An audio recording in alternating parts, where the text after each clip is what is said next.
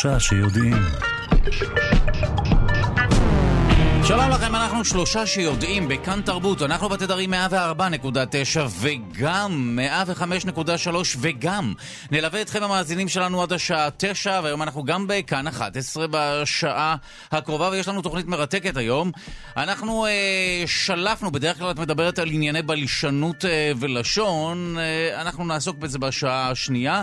אבל כעת ננצל את דוקטור תמר אילם גינדין, שהיא גם אה, בלשנית וחוקרת במרכז האקדמי שלם ובמרכז עזרי, וגם מומחית לאיראן, שתספר לנו מה קורה שם באיראן כפי שאת מתרשמת מאמצעי התקשורת שם וגם הרשתות החברתיות. שלום לך. יש אה, עדכונים. רגע, אני לא שומע אותך עדיין. עכשיו שומעים? עכשיו שומעים. טוב, בכל זאת את כמעט באיראן, אז יש דיליי. אוקיי. בסדר גמור. אנחנו מיד uh, נתעדכן במה שקורה באיראן, uh, באמצעותה בין היתר, וגם... נדבר על פריצת דרך בתחום השתלת העור, בעצם תחום uh, שיותר קשור להנדסה גנטית של עור, ואז השתלתו בחזרה. אנחנו מיד uh, נדבר על המהפכה הזו. בקיצור, הוציאו למישהו עור, גרמו לו למניפולציה גנטית, הנדסה גנטית, ואז איך החזירו את העור וכך הצילו אותו. וגם נדבר על חג הסיגד שמצוין uh, מחר, ננסה להבין מה עומד בבסיס החג הזה, והאם לא מדובר בקונספירציה של יצרני החולצות שכתוב עליהם היום סיגד. נבדוק את זה. טוב, רגע לפני שנעסוק בהשתלת עור מהפכנית, ש, שבין היתר ערווה, אה, מעורבת שם גם הנדסה גנטית, אנחנו שוב ננצל את דוקטור תמר אילם גינדין, שהיא מומחית לאיראן, שתספר לנו מה קורה כרגע באיראן. רק נעדכן ששוב אנחנו אה, אה, נזכיר לכם שביום ראשון פקדה את האזור בין איראן לבין עיראק רעידת אדמה בעוצמה של 7.3 בסולם ריכטר. עד כה התעדכן מספר ההרוגים שם. כרגע ידוע על כ-530 הרוגים בצד האיראני וכ-8,000 פצועים. בצד העיראקי יש כעשרה אה, הרוגים וכמה מאות אנשים שנפצעו. באיראן 12,000. בתים אה, קרסו. אה, ראש הממשלה, אגב, בנימין נתניהו אתמול אה, סיפר שישראל הציעה לצלב האדום אה, סיוע לקורבנות שם באיראן. והוא אמר, אה, כפי שהוא גם נוהג לומר, אין לנו בעיה עם האנשים באיראן, רק עם המשטר שמחזיק אותם אה, כבני ערובה. אנחנו מיד ננסה להבין האם באמת אפשר לשרטט הבחנה בין העם האיראני לבין השלטונות שם. את הדברים אה, נתניהו אמר בנאום שהוא נשא בווידאו בפני כנס הפדרציות היהודיות של צפון אה, אמריקה. אז כפי שעדכנו אה, באיראן, מספר ההרוגים עלה ל-530 ו-8,000 פצועים, 12,000 בתים נהרסו שם. לא מתירים לצוותים של תקשורת להתקרב לאזור, השלטונות שם סגרו את האזור. מה קורה שם, אה, דוקטור תמר אילם גינדין, כפי שאת מתרשמת מהרשתות החברתיות וממה שאת סופגת? אה, כפי שאני מתרשמת, רוב ההתגייסות, יש שם התגייסות עצומה של העם. אה, כלומר, יש ארגון צדקה שיש לו שם דתי, כן, החברה של אמאם עלי, אמאם עלי סוסייטי, אבל... הוא, הוא ארגון צדקה לכל דבר, יש לו נקודות איסוף בערים שאנשים פשוט מביאים גם סיוע לא כספי, יש להם אה, איסוף כספים, הם אספו כבר 8.5 מיליארד ריאל. זה נשמע הרבה. זה נשמע הרבה, זה משהו כמו 250 אלף דולר. משהו כמו שקל. 200, אוקיי. 240 אלף דולר זה גם הרבה. אוקיי, זאת אומרת שהעם מתגייס, העם... העם מתגייס, יש להם גם חשבון בתוך איראן, יש להם גם חשבונות מחוץ לאיראן. מי מנהל את זה? מעניין, כי זה נשמע עוקץ, לא? אה, זה...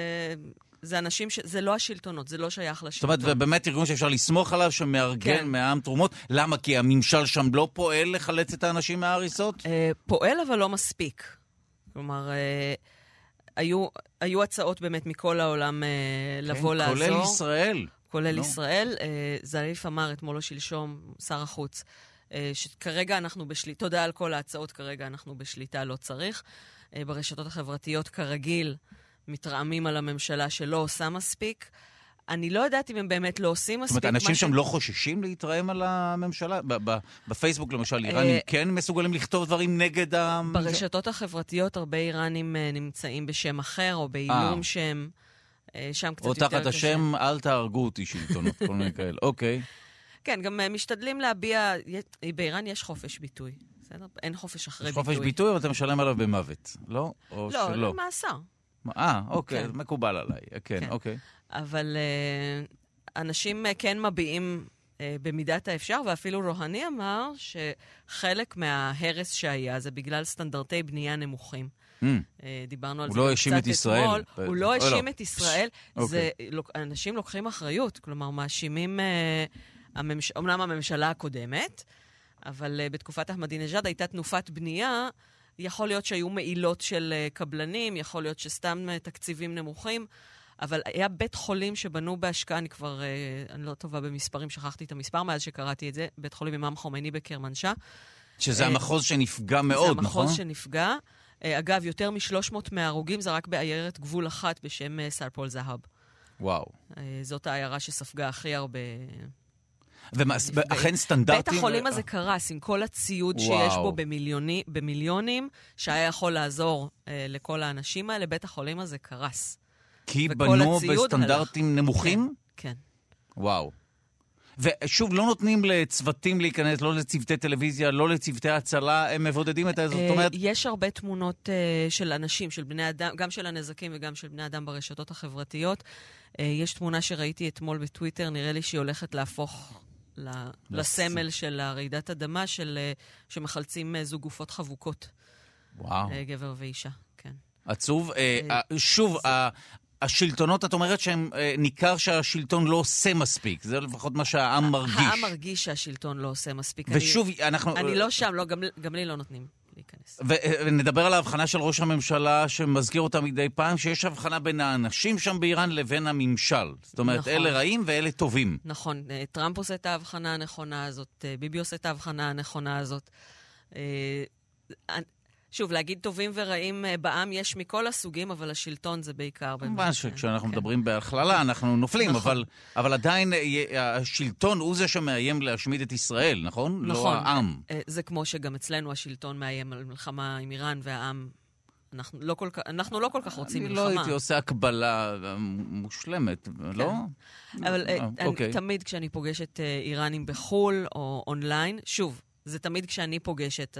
יש גם את אלה שאנחנו רואים אה, בהפגנות למען השלטון, שגם הם, אנחנו לא יודעים אם הם שם כי הם באמת תומכים בשלטון, או אם הם שם כי הם מקבלים טרופית וסנדוויץ'. ואפילו קוראים לתומכי משטר שותי טרופית, כי יש אנשים שהולכים להפגנות האלה בשביל הטרופית. פשש, אוקיי. מעולם לא אה, עשינו פרסום סמוי, כמו שהיה בדקה האחרונה למותג, אבל אוקיי, בסדר. אבל, אה, אבל כמו, סנדיס, כמו טרופית, זה מותג שכבר לא קיים. אה, לא, לא, זה בסדר גמור, נכון, את צודקת. אבל זה השם של אבל ה... הזיכרון המתוק כן. של ה... של טעם הלוואי של המוצר הזה עדיין איתנו. אוקיי, אז בואי נסכם באמת מה אה, קורה אה, באיראן. שוב, הנה, כמובן שרבים מוחים על ההבחנה שעשית. אנחנו לא רוצים לפתוח במלחמה נגד איראן, אנחנו פשוט אה, מת, מתעצבנים מהעובדה שהם כל הזמן מאיימים להשמיד אותנו, נכון? אה, שוב, בואי זה... בואי ניישר קו על ה... מי, ש- מי שמאיים להשמיד אותנו, זה אה, חמינאי, ש- מאוד רוצה לראות בהשמדתנו. הוא רוצה אה, לראות, זה בכוונה הניסוח הזה? מעניין. כן, כן, כי הם אף פעם לא אומרים, אנחנו נשמיד את ישראל. הם. אומרים, על ישראל להיעלם מהמפה. הלוואי שזה יקרה, כן, אבל... כן, הם לא, הם נוקטים שפה, מה שיפה בשפה הפרסית זה שאתה יכול להגיד דברים תמיד. אתה יכול להגיד, לא התכוונתי ככה, התכוונתי למשהו אחר. זאת אומרת, הלוואי והם לא היו, אבל הם לא כן, יפעלו. על ישראל. מעניין. כן, והם הם אומרים שיש לנו עוד 25 שנים. טוב, בינתיים אנחנו מתעדכן שיתמודדו עם ה- האסונות הפנימיים שם, אני- אסונות אה, הטבע וכולי. אה, יש להם גם הרבה אסונות טבע, כי אה, הרי הזגרוס במערב איראן זה אזור מועד לרעידות אדמה, ומומחים צופים רעידות אדמה עוד יותר גדולות. יש שם הרבה רעידות זהו, במערב היו, המדינה. ב... יש- היו באמת רעידות אדמה שם באזור, אה, טרום הרעידה הזו? כן, יש, אה, יש ב-2005 היה בבאם, לפני כמה שנים היה באלדביל. כלומר, מדי כמה זמן יש רעידת אדמה, וממה שראינו מרעידות אדמה קודמות, באמת הממשלה לא עושה מספיק אה, כדי לשקם את הנזקים. כי אוקיי. יש- לא מופתעים מאוד. אבל האנדר המוסיקלי הזה, או השטיח המוסיקלי הזה, הרבה מעירים לי על השימוש במילה בלעז. שטיח? שטיח, אה, שטיחון מוסיקלי, אנדר, משהו שלמטה, שאתה דורך עליו. אוקיי. אה, בעצם אה, אה, הוא הקדמה למה שאנחנו אה, נדבר עליו מיד. אנחנו מדברים על פריצת דרך בתחום השתלת העור, או בעצם איך ההנדסה הגנטית גרמה למהפכה גם בתחום השתלות העור. אנחנו רוצים אה, לשמוע על ילד אה, שהצילו אותו ממחלה גנטית נדירה וקטלנית. באמצעות השתלה של תאי עור שנלקחו ממנו ועברו הנדסה גנטית או שינוי גנטי. אנחנו, אולי אנחנו לא ממש שמים לב, אבל מדובר במהפכה של ממש. כל ההנדסה הגנטית מה שבעבר די תקפו את הנושא הזה, ולא, את זה, בסוף זו, זו הצלה רפואית, אה, בריאותית וכולי אה, עצומה. אנחנו רוצים לומר שלום למי שכתבה על כך באתר של מכון דוידסון, הזרוע החינוכית של מכון ויצמן למדע, דוקטור יונת שחר ממכון דוידסון. שלום לך. בוקר טוב. את מעדיפה שננהל את השיחה הזאת עם אנדר מוסיקלי או שלא? את, זה לשיקולך. אם את מרגישה שזה יהיה דרמטי יותר. אה, הנה, זה ממשיך, כן, נכון, כי זו, זו יצירה ארוכה. ואם לא, שים אותה בלופ, בכיף. רגע, את כתבת באמת כתבה מרתקת באתר של מכון דוידסון על אור שעבר הנדסה גנטית והושתל בחזרה בילד, וכך הוא ניצל. כן, זה מדובר בילד בן שבע, היה אז בן שבע לפני שנתיים, כשזה קרה, שסובל ממחלה גנטית אה, בשם אה, אפידרמולוזית בולוזה. והפירוש שלה, מה שנשמע כמו קללה, והאמת היא שגם זה די קללה באופן אה, אמיתי, זה שיש בעיה עם החיבור של השכבה העליונה של האור שלו לשכבה התחתונה של האור שלו, והתוצאה היא שכל מגע באור יכול להוביל להוצאת שלפוחיות ואפילו לפשוט קרע של האור ופצע. תראה, מהדברים שלך אנחנו מבינים שהאור שלנו בנוי אה, בכמה שכבות? בכמה שכבות, כן. כן, ויש שם בעיה... דרמיס ואפידרמיס. אוקיי, וכך כל מגע... יש שם בעיה בחיבור בין השכבות. אוקיי, מעניין. אז, אז מה, מה עשו לאותו ילד? אז זהו, זה בסופו של דבר כשהוא... אה, זה התחיל ממש בילדות, אבל כשהוא היה בן שבע כבר אה, הוא התאשפז עם... ש-60% מהגוף שלו בעצם השכבה העליונה של האור חסרה. וואו. פחות או יותר כל, ה, כל הגב שלו והרגליים והידיים היו פצע אחד גדול. והוא היה ממש, ממש גסס, ממש אה, עמד למות. עכשיו, אה, אנחנו יודעים בעיקרון, רופאים יודעים לטפל במקרים שבהם אה, חסר אור, זה קורה בעיקר במקרים של כוויות. כשמישהו נכבה, כן, נכבה כן. באופן מאוד קשה. אנחנו כמובן מכירים את זה. ואז כן. מה עושים באמת במצב של כוויות? אה, אה, איך משלימים את האור החסר? האם זה אור מלאכותי או שלוקחים ממקום אחר? מה, מה אה, נהוג לעשות היום? אז במקרה כזה, כבר משנות ה-80, רופאים יודעים לקחת אה, אה, תאים אה, האור שנשאר מאזורים שלא נכבו, ולגדל אותם במעבדה, בעצם להרבות את התאים האלה עד שהם יוצרים יריעות אור, שזה האור מבחינה גנטית זה האור של אותו אדם, של אותו חולה, אה, של, של אותו פצוע במקרה הזה, ואז משתילים את זה בחזרה באדם שנכווה. וכך אין סכנה של דחייה. ב... בדיוק, ואת זה עושים כבר בשנות ה-80. הבעיה עם הילד הזה זה שהאור שלו, הוא נושא את המוטציה הגנטית. אז אם אתה תעשה את זה, אתה תשתיל בחזרה אור חולה, שמיד אה, אה, יפתח שוב פעם פצעים.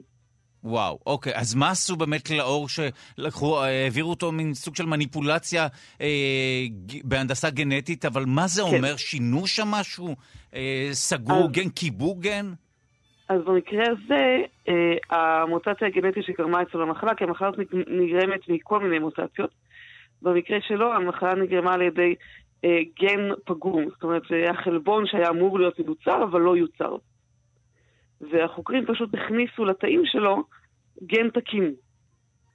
אוקיי. הם לא, הם לא תיקנו את, ה, את הגן במקום שלו, אלא הם הכניסו למקום אחר פשוט גן שמייצר את החלבון הזה. איך הם הכניסו גן? פשוט. אנחנו מדברים על uh, אותה מכונת העריכה, שבאמצעותה אפשר לערוך גנים? לא, במקרה הזה הם לא השתמשו בקריספר. כן. הם השתמשו במנגנון של וירוס, כי יש וירוסים ש... אה, מה שהם עושים, מחזור החיים הרגיל שלהם, זה להכניס גנים, להכניס חומר גנטי לתוך תאים. וואו. אז הם השתמשו במנגנון של וירוס, של נגיף שכמובן לא היה פעיל, אה, לא היה את החומר הגנטי של הנגיף, אבל המנגנון הזה של הנגיף הכניס את החומר הגנטי עם הגן התקין לתוך התא, והם בדקו שזה נכנס במקום שלא מפריע לאף גנים אחרים, כמובן. תגידי, אז אפשר להגיד סוף סוף שטוב שיש וירוסים בעולם? אחרי שנים של שנאה ורצון שלנו להיפטר מהם, הם אחראים על עיקר ההצלחות שלנו בתחום ההנדסה הגנטית. בזכות הווירוסים אנחנו מסוגלים אה, לתמרן גנטית אה, DNA, לא? זה נכון, זה... נגיפים אחראים על הרבה מההצלחות שלנו בתחום ההנדסה הגנטית, ואפילו קריספר, שהוא לא מנגיף ומחיידק, הוא אה, מערכת שהתפתחה בחיידקים נגד וירוסים. אז זה- אה, זה גם. בזכות הווירוסים. זה קורה הרבה, שפתאום אנחנו מגלים שהרעים הם בעצם טובים. או שאפשר להשתמש. בהם, אפשר להשתמש בהם, כן. בהם. מעניין מאוד, כי זו אז זה מה באמת שהם עשו מהפכה. עם האור הזה, והם השתילו וואו. את האור המהונדס, שבעצם הוא אור של הילד עצמו, שוב, אז אין חשש לדחייה, אבל עם גן נוסף, גן תקין, אה, כדי שהוא לא יהיה עם המחלה הגנטית. אה, השתילו את זה ב-80% מהגוף שלו. אז יש לו עכשיו ממש אה, עור חדש לחלוטין כמעט, ואחרי שנתיים הוא, אה, העור שלו בריא לגמרי. וואו. אז מה? ילד שממש עמד על סף מוות עכשיו... אה, על חי- סף מוות בגלל העור שלו? אה, אה, שואלת דוקטור תמר אילן גינינג, כן כן. עור מסוגל לגרום, ל- בעיות עור מסוגלות לגרום אה, למוות במקרים? הבעיה היא שפשוט היה לו זיהום. מאוד חריף, כן. בדיוק. המטרה, אחת המטרות העיקריות של האור זה פשוט למנוע מחיידקים להגיע לתוך הגוף שלנו. כן, זו הקופסה. ובמקרה שלו, בגלל- ב-60% מה, מהגוף לא היה את המחסום הזה, והוא סבל מזיהומים מאוד חמורים. וואו, את, את שותפה, לאחרונה את כותבת יותר ויותר באתר של מכון דוידסון באמת על uh, סוג של uh, ניסים שמחוללים uh, חוקרים או מדענים באמצעות הנדסה גנטית. אנחנו בעצם בלב ליבה של מהפכה, נכון? קורים דברים שהם היו לפני שנה-שנתיים מדע בדיוני, לא? זה נכון, זה ממש, זה ממש מהפכה. זה, היה, הייתה תקופה שבה אמרו שכן, אה, ריצפנו את כל הגנום וזה, אבל מה יצא לנו זה מזה נכון, בעצם? נכון, תקפו את, אה, ה, את העבודה הזאת. לקח זמן, אבל אני חושבת שיותר ויותר, ובאמת בעזרת קריספר גם בשנים האחרונות, אנחנו רואים שמתחילים ניסויים קליניים גם, ויש אה, יותר ויותר טיפולים אה, שמשתמשים ב- בשיטה הזאת, וממש, אה, כמו שאתה אומר, ממש ניסים כן. שמסוגלים לבצע. וואו. טוב, אז הנה אה, שוב אה, שימוש בהנדסה גנטית כדי אה, לתמרן או לשנות עור אה, פגום. השתלה של גן באמצעות וירוס לתוך DNA של עור פגום והפיכתו ל-DNA בסדר עבור אותו אה, חולה, וכך השתלה והילד בריא. מדהים. איפה זה היה, לגמרי אגב? מדע בדיוני. נכון? זה היה אה, בגרמניה, לא זה נעשה. בגרמניה, על ילד שהוא ממשפחה של פליטים מסוריה. זה ילד אה, נולד בסוריה, המשפחה עברה לגרמניה, אה, ושם נעשה הטיפול. טוב, יש לו מזל כמובן שהוא עבר לגרמניה, אני כן. משער שבסוריה פחות אה, בעניין של... בסוריה הוא לא היה מגיע לשתול לניתוח וירוסים בכלל. שעושים כן. תמרון גנטי. כן. טוב, זה היה אה, מרתק, אני מודה לדוקטור אה, יונת אה, שחר ממכון דוידסון, הזרוע החינוכית של מכון ויצמן למדע, תודה רבה. תודה. וואו. טוב, אנחנו uh, ננצל את השתי דקות האחרונות שנותרו לנו לפני הברייק שאנחנו נצא אליו uh, כדי uh, לעדכן אתכם. שוב, uh, מניין ההרוגים ברעידת אדמה בגבול עיראק, uh, איראן ועיראק uh, עולה ל-530 הרוגים באזור איראן, ובעיראק עשרה uh, הרוגים. את רצית להשלים uh, משהו בקשר ל... כן, בקשר? לכן, אומרים שהממשלה לא עושה מספיק, אבל גם הצבא וגם אה, משמרות המהפכה, שתכף נדבר על... אז זהו, את חייבת לשרטט לנו את אוקיי. ההבחנה הזו, כי לא כולם מכירים את המבנה אז- השלטוני אז הצבאי. אחרי הברייק נסרטט, נסרטט, עכשיו אני רק אגיד שאלה גופים שכן שייכים לשלטון. אוקיי. אה, העבירו בתי חולים שדה. אה, בתי, בתי חולי שדה? לא יודעת מה רבים של בית חולים שדה. בתי חולים שדה, נראה לי, כן. כן, אוקיי, אבל מה- העבירו מה זה בתי אומר? חולים שדה אה, לקרמנשק, כולל אה, בית החולים שדה הכי גדול אה, של, ה- באיראן. זה אומר ש, שיש, במקום הבית חולים הזה שנהרס, ובכלל, אה, יש מקומות כדי לטפל בפצועים והכול, אבל בהמשך להבדל בין העם לבין השלטון, כן. כשרוהני אמר בסלפול זהב, שזה המקום שהכי נפגע, הוא הלך לשם ונאם, וברגע שהוא העלה את שם הספה, את שם משמרות המהפכה על לשונו, הוא התחיל לקבל קריאות בוז מהמאזינים. למה? מהקהל. כי הקהל שונא את משמרות המהפכה. כלומר, כן, מבחינת ולא העם... מתבייש לבוז להם בקריאות? אה, זאת אומרת, לא זה- חושש? זה, זה קצת אה, עזות מצח, אבל יכול להיות שאחרי רעידת אדמה לאנשים יש קצת יותר אומץ מעניין. מהרגיל. למה, מדוע אנשים שונאים את משמרות המהפכה? כי? אה, בהפגנות שהיו נגד השלטון אה, ו- ודוכאו, אלה שדיכאו אותם זה משמרות המהפכה. אה, אנחנו אחרי הברייק גם נדבר קצת על, ה- על המבנה וגם על מי מי הם אלה שמרביצים במהפכ... בהפגנות ממש... מטעם משמרות המהפכה, כי הם לא איראנים, אלה שמרביצים למפגינים אה, האיראנים. משמרות המהפכה, מה, הם מייבאים אה, מרביצנים כן, מעם אחר? כן, כן, שכירי חרב. מאיפה? מעניין, סקרנט. חברים שלי שהיו בהפגנות ב-2009 אומרים שאנשים שהרביצו להם דיברו ביניהם ערבית בדיאלקט לבנוני. זאת אומרת, הם מייבאים לבנונים לתת מכות לעם. כן, גם בסוריה הרבה מההרוגים של משמרות המהפכה הם אפגנים, עיראקים, לבנונים. אה, הגנרלים הבכירים יותר הם איראנים. וכשם הגוף הזה, כן, הוא ככל הנראה הוא זה ששומר על השלטונות שם, נכון? כן, המהפכה זאת אומרת המהפכה שלפני 38 שנים. אוקיי, נו. אנחנו אה, נעצור לרגע את השיחות האלה כדי לדבר על אה, מה שיקרה מחר, חג הסיגד. מחר עשרות אלפים יחגגו ברחבי הארץ את הסיגד, מעין sequel, אה, סרט המשך של יום הכיפורים. אני ביררתי את זה רק אתמול, לא ידעתי שמדובר בסרט לא, המשך. כן. אני למדתי את זה עכשיו. מדובר בחג של יהודי אתיופיה, שמזמן כבר הפך להיות סיבה למסיבה עבור כולנו, במיוחד בחודש נטול חגים. הם הצילו אותנו משיממון אה, חגי.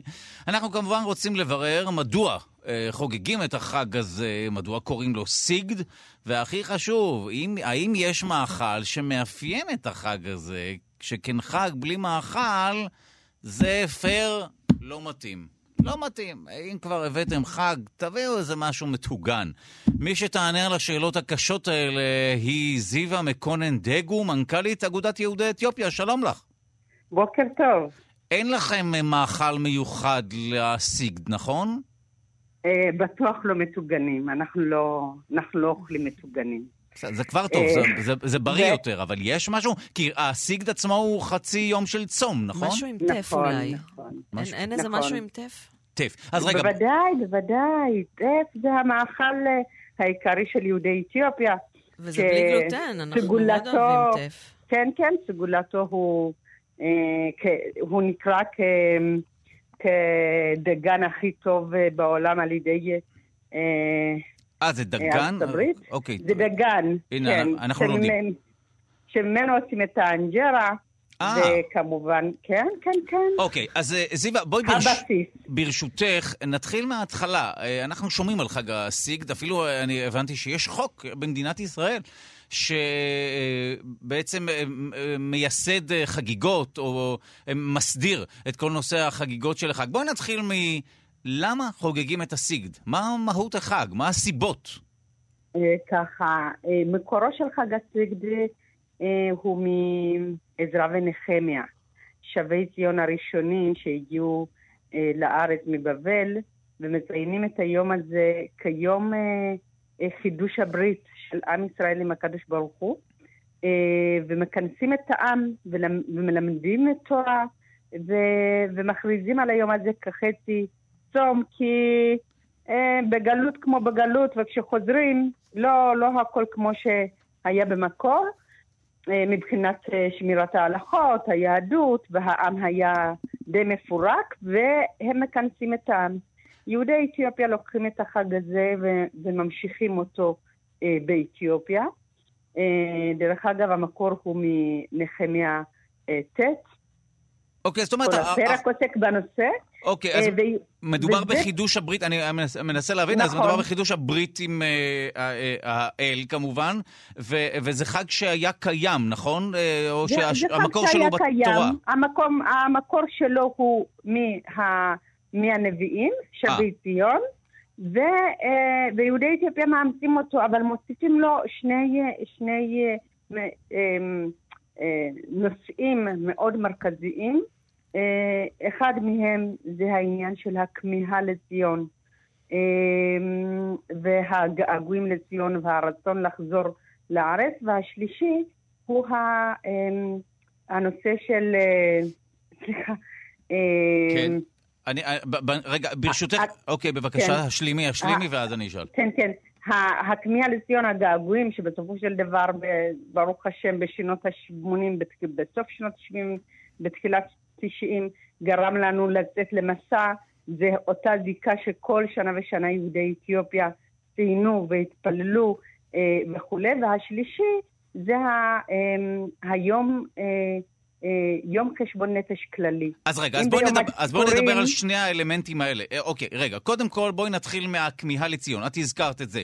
עכשיו, כן. אה, אה, טוב, הכמיהה שהייתה ודאי לכולנו בגלות וכולי, אה, בכל מקום, יהודי בכל מקום אה, מצא את עצמו כמה כמובן אה, לעלות לכאן. אבל הנה, הגעתם לכאן, האם לא גמרנו? אין, אין מה לכמוה. אתם כאן וזהו. סוף טוב, הכל טוב, אה, הכל יסתדר בשלום. כמו שאומרים בשיר הפתיחה של הקטקטים. מה, זהו, אתם פה, אין חג.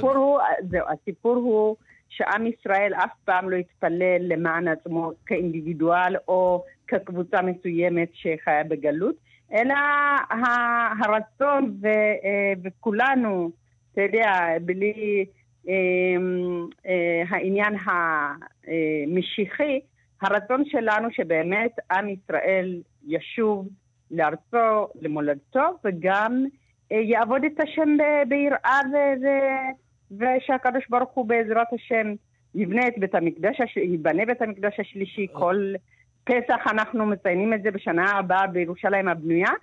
וזה בעצם מהות החג. זאת אומרת אה, שהכמיהה היא לא רק להגיע לכאן, גם אחרי שהגעתם לכאן, נכון, אתם כמהים נכון. לאיזה רמה רוחנית גבוהה, עבודת, עבודת האל וכולי, זאת אומרת, הכמיהה היא יותר רוחנית.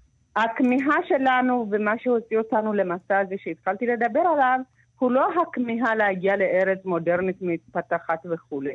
זה, זה באמת האמונה שצריך להגיע לארץ הקודש ו, ו, ועובדים את השם כמו שכתוב ב, ב, ב, בתורה ובנביאים ובכלל. זאת אומרת, החזון הזה עדיין לא התממש, כל עם ישראל. זאת אומרת, זו בעצם המהות המשמעותית אה, של... הוא התממש חלקית, אבל אה, זה כבר התחלה, אנחנו כבר... ראשית, כן, ראשית כן, הגאולה. כן, אנחנו כבר פה, יש נכון, מדינה, יש דגל, איזה כיף.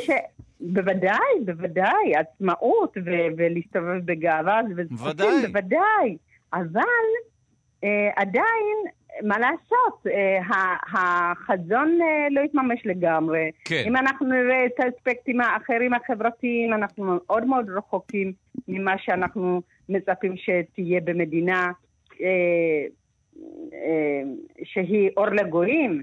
אז, אז יש פה עוד הרבה דברים שצריכים להיות, ויהודי אתיופיה אומרים, לא, זה לא הסיפור שלנו בלבד, זה הסיפור של כל העם כולו, מעניין. ולכן עדיין מתחילים בצום. אז אז בוא נדבר לרגע על הצום. מדובר בהמשך של יום הכיפורים, נכון? כאילו לא נכון, לא מספיק נכון. סבלנו ביום הכיפורים, אתם עוד חצי יום רוצים לנקות את הכול. בדיוק. עכשיו, הסיפור הוא, שוב, ישראל ערבים זה לזה. אם יום הכיפורים הוא חשבון נפש פרטי, יום הכיפורים מכפר אה, על חטאים בין אדם לחברו, בין אדם לאדם, אה, זאת אומרת, העיסוק הוא בבין אדם האישי, ויום. וחג הסיגד בא ואומר, זה חשבון נפש כללי. שכל העם מתכנס, כל העם חוזר בתשובה, כל העם מחדש את הברית עם הקדוש ברוך הוא. תראה, אנחנו בגלות יהדות אתיופיה, היום ב- בישראל, כל היהודים בישראל, 99% מיהודי אתיופיה בישראל, אפילו נקודה תשע. אה, מי זה האחד? וזה, לא, זה וזה, לא, וזה לא 140 אלף בלבד. הרי בדרך עבדו הרבה מאוד יהודים כן. באתיופיה, נטמעו. זאת אומרת, לשמר את, ה, את הקבוצה הזאת, את הגחלת של יהדות אתיופיה, זה לא דבר מה וכך, שהיא מנותקת מכל היהדות של התפוצות. ויהודי אתיופיה שמרו את זה בזה שכינסו את כל העם. פעם בשנה, וציינו את החג והחזרה בתשובה, וקוראים בספר מועד ש... מעמד הר סיני, זאת אומרת, זה לכנס את העם... שחיזק את הזהות שחיזק, של יהודי אתיופיה באתיופיה. שחיזק את כן. היהדות והביא אותה לידי כך שלא נעלמה מן העולם. וזה לא מובן מאליו בכלל. אז החג הזה, המשמעות שלו זה החזרה בתשובה וההידוק והאחדות, וזה חג חברתי. לשמור את, ה, את היהדות. עכשיו, ולכן, כן, בבקשה. ולכן כשהיום אנחנו מציינים אותו, אנחנו כן רוצים, אחד הדברים ש, שמאוד מאוד משמחים שקרו, זה שאנחנו, האגודת יהודי אתיופיה, אגודת ישראל למען יהודי אתיופיה לשעבר, הובילה את חקיקת החוק. אה, והחוק עבר בקלות. אז זהו, אז בואו נספר רק למאזינים ולצופים שלנו שאת מדברת על חוק, שמה לשון החוק? זאת אומרת, החוק הוא מסדיר את חגיגות הסיגד, נכון? חוק חג הסיגד הוא חג לאומי בישראל, שהוא, אה, כולם חוגגים אותו, יום בחירה, כל מי שרוצה לקחת יום חופש הוא יום בחירה. אה, והדבר הנוסף שבא ודורש, שצריכים ללמד על יהדות אתיופיה או על החג בבתי הספר. שזה באמת משהו מאוד יפה בחוק. רק אני, רק אני נזכיר כן. את הנקודה הזו, באמת, את, את צודקת לגמרי שהחוק הזה הוא באמת קצת מעלה את המודעות לעלייה הזו ולמנהגים ולמסורת הענפה והיפה מאוד של יהודי אתיופיה. יש, יש ערך גם חינוכי מאוד גדול בחוק הזה. יש אה, משחק שהיה לו, לו הדסטארט שתמכתי בו, נגמר כבר, אה, בשם המסע לירוסלם. של, mm-hmm. שמתעד את, ה, מתאר את המסע הזה. מעניין. וואו. כן. כן, זה... עוד לא, עוד לא, עוד לא, רגע, אז עוד י... לא התחלתי לשחק בו. אז רגע, אז אה, יש חוק, עדיין, יש אבל... חוק ויש חוגגים את הסיגד, והגענו בדיוק. לישראל, כמהים לישראל, אבל קצת פחות כי אנחנו פה, וצמים חצי יום אמרנו, נכון? ואחר נכון. כך אוכלים uh, יופי. טף. אוכלים יופי, לא רק טף, כן. נראה לי אוכלים... קודם כל, לא, לא, אוכלים את הדאבו, הלחם המסורתי. אה, דרך אגב, בארמון הנציב החגיגה הצבעונית היא, היא פשוט גם uh, לראות את כל הקייסים, המנהיגים הרוחניים של יהדות אתיופיה בארמון הנציב עומדים, עומדים ומתפללים 14 תפילות ומוצאים את הספר תורה וקוראים בתורה, גם במעמד הר סיני וגם אה, בנחמיה, כמו שאמרתי. ובסיום, דרך אגב, כן. זה כמו המימונה הפך להיות חג אה, לרגל של אה, הפוליטיקאים. אז זהו, אוקיי, ו... כמובן שזה עוד יעד של פוליטיקה. ו- ו- והיו מפסיקים את הקייסים מלהתפלל ב- לפני שלוש-ארבע שנים. זאת אומרת, השר מגיע, אז עוזרים, חכו, חכו, תעצרו את התפילה, והשר צריך uh, לדבר. אוקיי. והסבירו את זה, מועצת כהני העדה, הסבירו את זה שהם מנהלים את הטקסים. ובסיום התפילה, בשעה 12 וחצי, הפוליטיקאים יכולים אה, לברך, לבוא, לדבר אה, איך שהם רוצים, ואחר כך יש תהלוכה של יציאה וריקודים, יש תפילת הנעילה, ויוצאים בריקודים ובתפילה לאוהל שבוצעים בה שם את, ה, את הלחם פשוט מרגש. ו- אה, טוב, קודם כל, אז, אז רגע, אז בואי, אז בואי ספרי לנו, אנחנו מדברים על מחר. זה קורה מחר, נכון? נכון? מחר, ומתי... כ"ט חשוון, החג מסוים כל שנה בכ"ט חשוון. כ"ט חשוון השנה חל בשבת, ולכן מקדימים אותו. אוקיי. ותגידי, אני מוכרח לשאול שאלה אחרונה. אני מבין שקודם כל היו גם חגיגות בסוף השבוע האחרון. אני יודע שיש לי גם חברים נכון, שעושים נכון. סטנדאפ, והם גם, אה, אה, חלק מהם הם... אה, עושים סטנדאפ בסיגד? כן, לגמרי. יש סטנדאפיסטים יוצאי אתיופיה שמצחיקים מאוד מאוד מבריקים. אגב, לא רק מדברים על כל הנושא הזה, הם סטנדאפיסטים שמדברים על ההבדל בין גברים ונשים באופן כללי. לא חייבים להיות ספציפיים לדבר עצמו, אבל הם באמת מצחיקים בצורה יוצאת דופן. אבל כבר היו חגיגות, ומחר זה החג עצמו, נכון? נכון. החגיגות מסביב זה באמת הפתיחת הדלתות וההיכרות של הציבור. סביב החג רוב בתי הספר עושים איזושהי הרצאה, יום עיון, או כל uh, פעילות חגיגית אחרת. כמו שאמרתי, יש uh, יוזמות חברתיות מאוד גדולות, כמה צעירים שיזמו אה, סיפורים על הדרך, קראו לזה סיפור על הדרך, מספרים את סיפור העלייה בבתים. מעולה, ואת אה, מבטיחה לי ש... דרך החג, כן. וחברה למתנ"סים אימצה את זה ועושה את זה ברחבי הארץ. טוב, אז קודם כל... זאת אומרת, יש יוזמות חברתיות מאוד מאוד יופי וחג שמח, אם אומרים חג שמח, כי צמים, אז... תודה רבה, חג שמח, כן, כמובן. אבל, אבל זיווה, את, את מבטיחה לי שבשנה הבאה אתם חוזרים עם מאכל מטוגן כלשהו. זה... לא, אנחנו לא, הישראלים... לא, לא, אנחנו שומרים, אנחנו שומרים על הכללים. זיווה, תחתכו פינות. אנחנו מטמיעים, אנחנו מטמיעים את האוכל הבריא לחברה הישראלית. זה לא יתפוס. זה, זה אוהבים... יתפוס בכל הקבוצות של הטבעונים ללא גלוטן, טף זה נכון. הלהיט. נכון. טף זה הלהיט. אבל בלילה המקרר נפתח והעופות נעלמים. טוב, תודה רבה לזיווה אה, קונן דגו, אה, מנכ"לית אגודת יהודי אתיופיה. ושוב אה, חג שמח. סיגד, אגב, לא הזכרנו שבאמת המילה סיגד, השורש הוא סגד. נכון. סגד, אה, אה, פשוט כל השבעים האלה, הרצף של השבעים יוצר מילה אה, שהיא לא נשמעת לנו מה- אינטואיטיבית. בעברית, מה שקרה למילים... מה שקרה בעברית למילים מהמשקל הזה, למשקל פיל, הם הפכו, בעברית זה היה הופך לסגד. אילו היה באמת מילה כזאת. מעניין, כי באמת... ואנחנו רואים כמו למשל, ילד הופך לילדי, גזע גזעי. מעניין. אז סגדי, כלומר, כשמוסיפים סיומת, אז המבנה, המבנה הזה, כמו של סיגד, נשאר, גם בעברית. באופן כללי יש זה מבנה שהיה לנו בעברית, אה, כן? מעניין. כן, והוא הפך לסגוליים. מעניין מאוד. זאת אומרת, הוא קל יותר להגיע, מאשר ב- בסגולים. סגד, אני ל- חושב. לדובר עברית יותר קל להגיד סגד. כן, כי שבעים אנחנו מתישהו מרימים צרור, ידיים. צרור יצורים קשה לנו. כן, נכון. הקטע המוסיקלי הבא יבשר על בואו של אה, יקיר המערכת, בבקשה. וואו. מה אתה אה, אומר? אני מזהה, בוודאי, מריו. יפה מאוד, נכון. סופר מריו. זה האנדר שלי, אה? אתה צודק, אם כן, כבוד לארח כאן באולפן את הידוען מאושיות היסוד, איזה אנדר שהוא אי אפשר לשמוע. כן. הוא עולה עליי האנדר. כן. אני האנדר.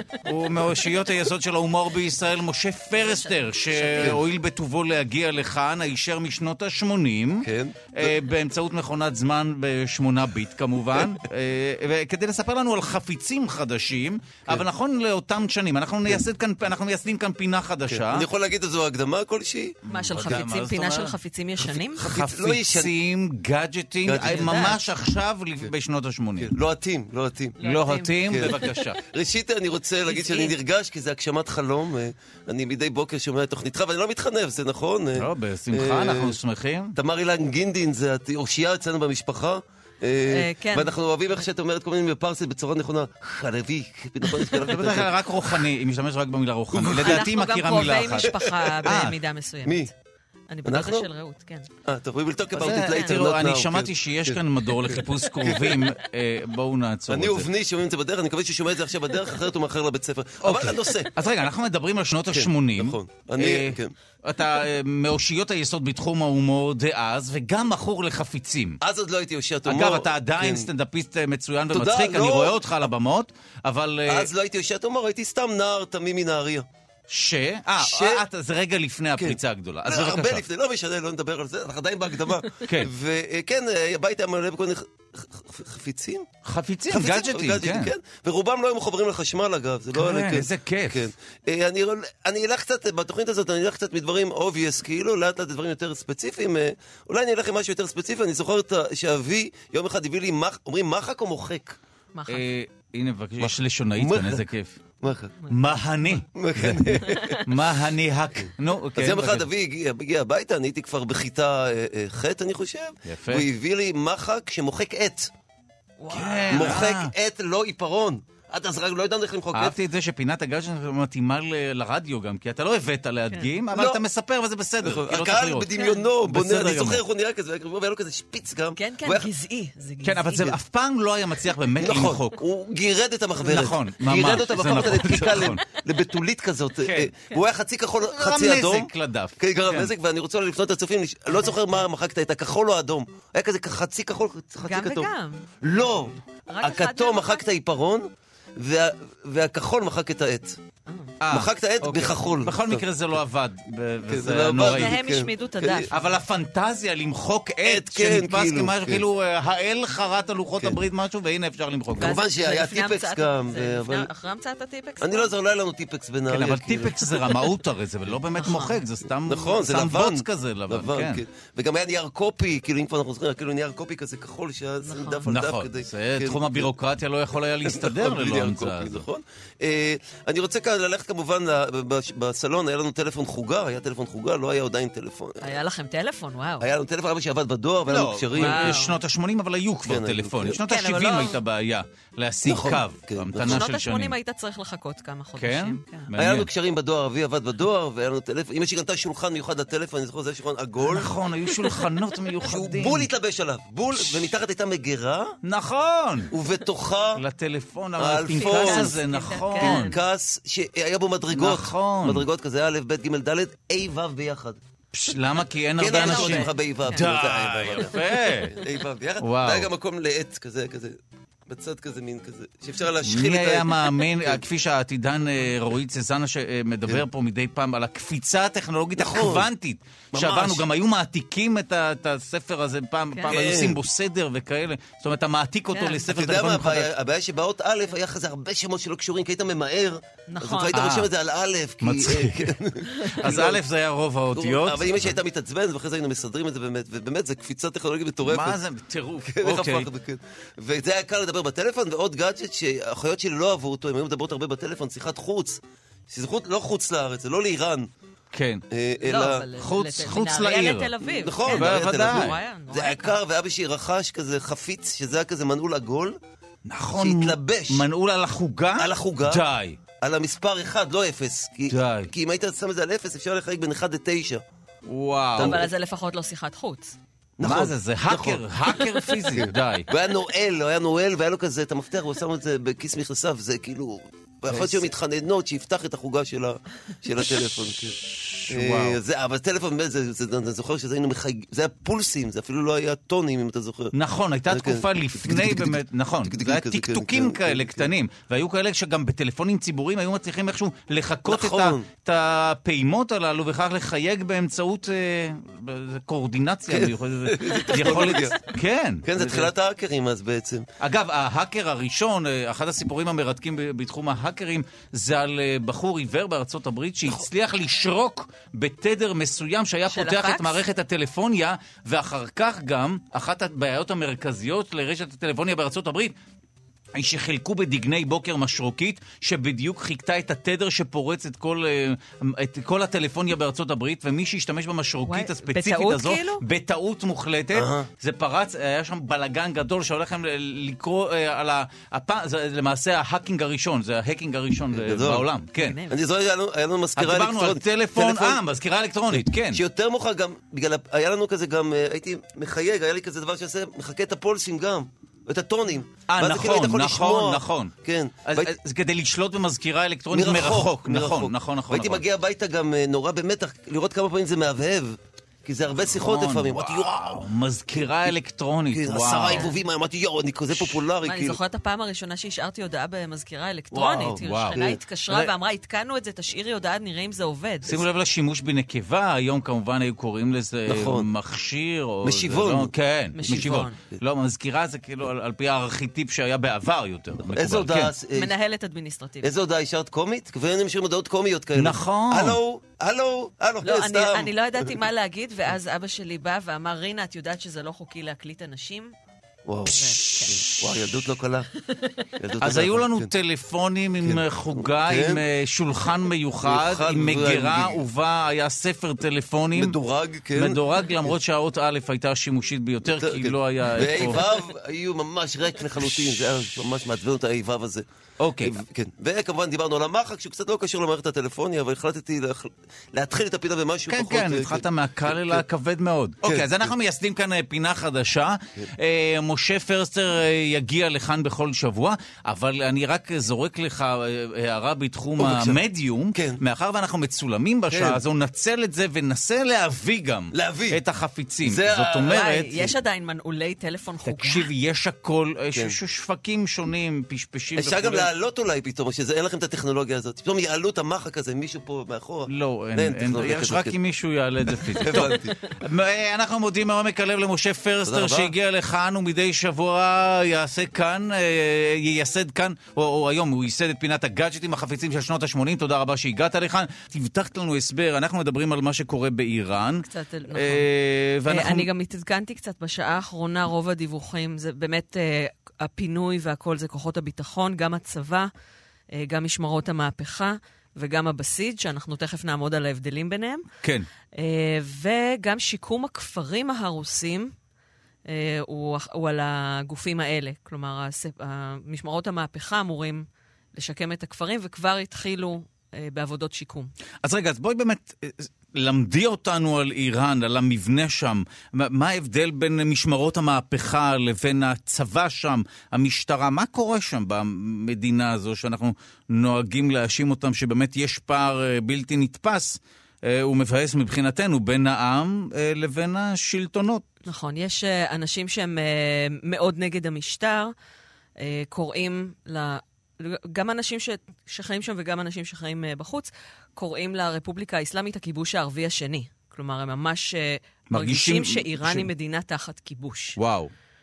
אה, כי מה? כי ספרי לנו באמת למי שלא יודע מה היה לפני הכיבוש, במרכאות או לא במרכאות זהו, שם. מה שהיה לפני הכיבוש היה משטר מלוכני, שהוא גם לא היה טוב. המהפכה לא קרתה בגלל שהשאה היה טוב. היא קרתה, זה מתואר מאוד יפה בספר, בספר עת לבגוד, שאני ממליצה עליו בלי קשר לזה שהוא מתאר את איראן, זה פשוט ספר שקראתי אותו בלילה אחד. אוקיי. אה, זה...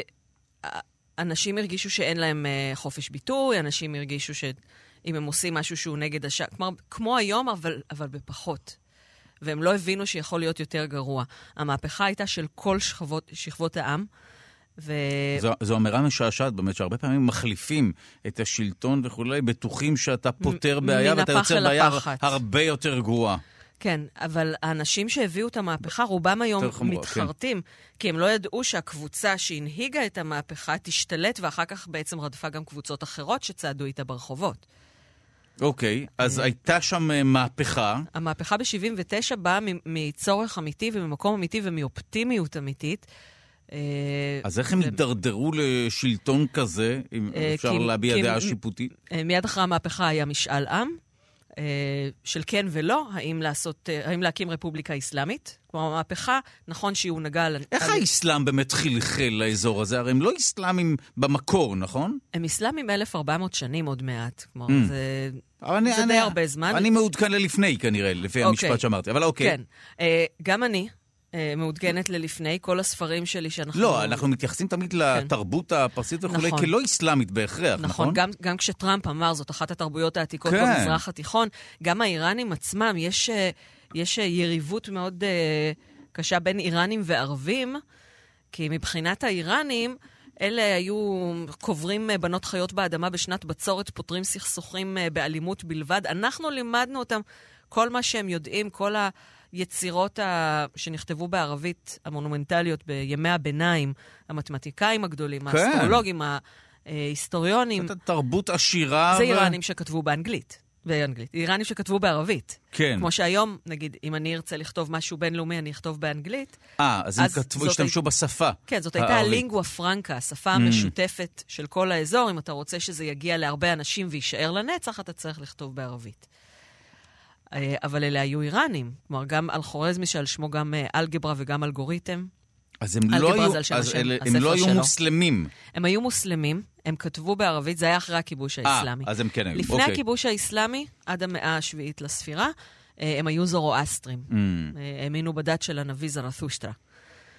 ובגלל שהדת אה, הייתה מזוהה מדי עם המדינה, כלומר המלכים שאנחנו מכירים מהתנ"ך, הודו לאהור המזדה, האל הראשי בדת הזרואסטרית. שאגב, זה אבל- לא- זה לא סתם שזה מזכיר את המילה מזדה, לא חשוב שמות מותגים, אבל זה כן. קשור. זה זה על שם אותו- אותו דבר, כן. כן, הסמל של נכון, המכונית נכון, נכון. אה, דומה לסמל שאני כן. עונדת על צווארי קצת. אה, נכון, גם את פה עם כן. סמלים, באת לפה. אנחנו נתאר עבור המאזינים, יש לך שרשרת עם... מה זה שם? וואו. אתה יכול להסתכל זה- על זה זה גם פה, מאוד. בספרי הטוב הרע והעולם עשה לאיראן הספר אטום הטוב הרע. והעולם עשה לאיראן הטוב אסלאמית של תמר אילם גינדי. אה, נכון, זה אותו סמל. זה אותו נכון, סמל. צודקת. מהו הסמל הזה? אה, זה סמל שבכתובות הסלע מייצג את ההור המזדה עצמו, ואחר כך עבר לייצג אה, נשמה של אב קדמון, כי לאל עצמו אין צלם, בעצם. וואה. אה, אז הם היו זורואסטרים, אבל אה, זאת, בתקופה הססנית, שזו תקופה שמקבילה בערך אה, לתלמוד, זאת הפכה להיות דת המדינה. וברגע שהדת מזוהה יותר מדי עם המדינה, אז ברגע שהשלטון מתפרק, אז גם הדת וואו. יורדת מגדולתה, והאיראנים בשנים הראשונות אימצו את האסלאם די בהתלהבות. זאת גם דת הרבה יותר קלה. לא צריך את כל טקסי ההיטהרות בשתן פרים וכל מיני דברים אה, לא נעימים כאלה. נשמע שבאמת זה כן. פ- פחות נעים. אה, אבל איכשהו זה הפ- הפך להיות משהו הרבה יותר אה, קיצוני, לא? נכון. האמת היא שאם אם תשאל אנשים מוסלמים שהם לא דאעש וכל מיני אלימים, אז יגידו, אסלאם, משמעות המילה אסלאם זה דת השלום. כן. כלומר, המקור אה, לא היה כזה אלים, אבל אה, לכל דת יש אה, בסביבות גיל 1400 איזה גיל התבגרות כזה. גם הנוצרים בגיל, הנצרות בגיל הזה גם לא הייתה מאוד... רגע, זאת אומרת. שיש תקווה שהאסלאם יהפוך להיות פחות קיצוני ו... אני לא יודעת אם בימי חיינו, אבל יש, יש תקווה. אוקיי. טוב, אנחנו uh, נעצור כאן ברשותך, אבל את כן חייבת לנו הסבר על לא. המבנה. נכון. אה, של אה, איראן, נדבר על זה מיד. אנחנו כרגע נעבור לפינת אה, פירוש השירים שלנו. אה, אנחנו נשמע שיר אה, שגם, אה, שמדבר על משהו שגם אה, צף אה, ועולה אה, בין היתר בכלי התקשורת בימים האחרונים. ומיד נדבר על מילות השיר אה, שכתבה אה, נעמי שמר אה, עם אה, דוקטור בועז בן דוד, אה, פסיכולוג קוגניטיבי, אה, מיד נדבר. בבקשה, שיר. קודם.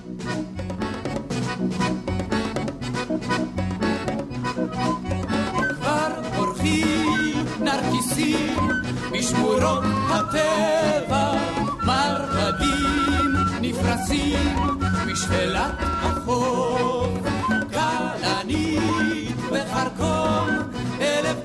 בצבע, אסור לקטוף. רק עליי אין חוק משגיח,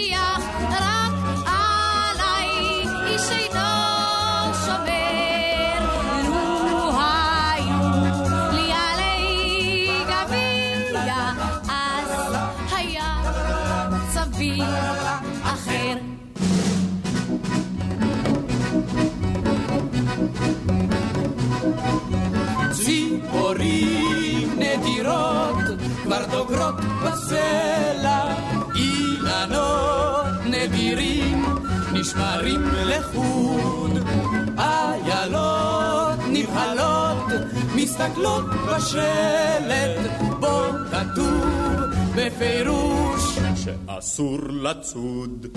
רק עליי עוד שמו שלט מסביב,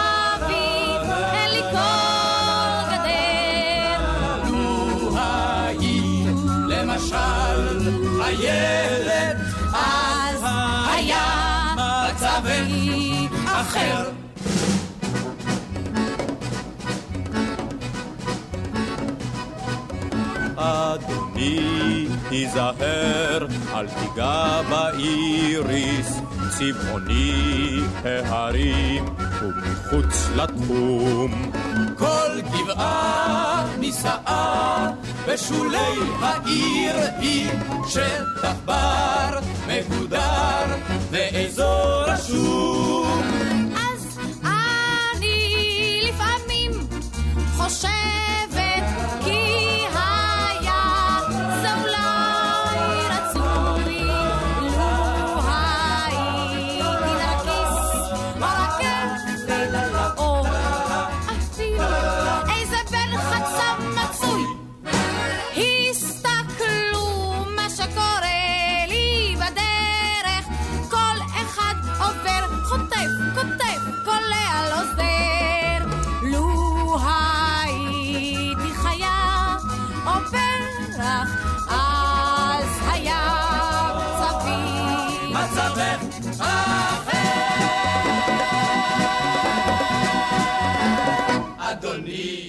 שלום לכם, אנחנו שלושה שיודעים, ולא סתם השמענו את השיר הזה. אגב, נמצאת איתנו כאן דוקטור תמר אילם גינדין, שאם תשמעו את קולה, ודאי אה, תזהו מהעובדה שהיא יושבת כאן שעה ו-17 דקות.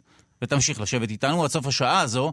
אה, שמענו שיר שהוא לכאורה אה, תמים, אה, אנחנו מכירים אותו מילדות. אני הכרתי את השיר הנפלא הזה של נעמי שמר, אה, משוררת אהובה אה, על כולנו, אני משער, ודאי עליי, אה, ואלס להגנת הצומח. אנחנו רוצים לנתח את אה, מילות השיר ולהבין אותן אה, באמצעות אה, דוקטור בועז בן דוד, שהוא פסיכולוג קוגניטיבי, הוא מרצה בכיר בבית הספר לפסיכולוגיה במרכז הבינתחומי, וגם מנהל מכון תבונה לחקר פוטנציאל המוח הבוגר. נותן תקווה שיש וואו. פוטנציאל למוח יש הבוגר. פוטנציאל. שלום לך, דוקטור בועז בן דוד. שלום, בוקר טוב. טוב, אה, ש- שיר לכאורה תמים?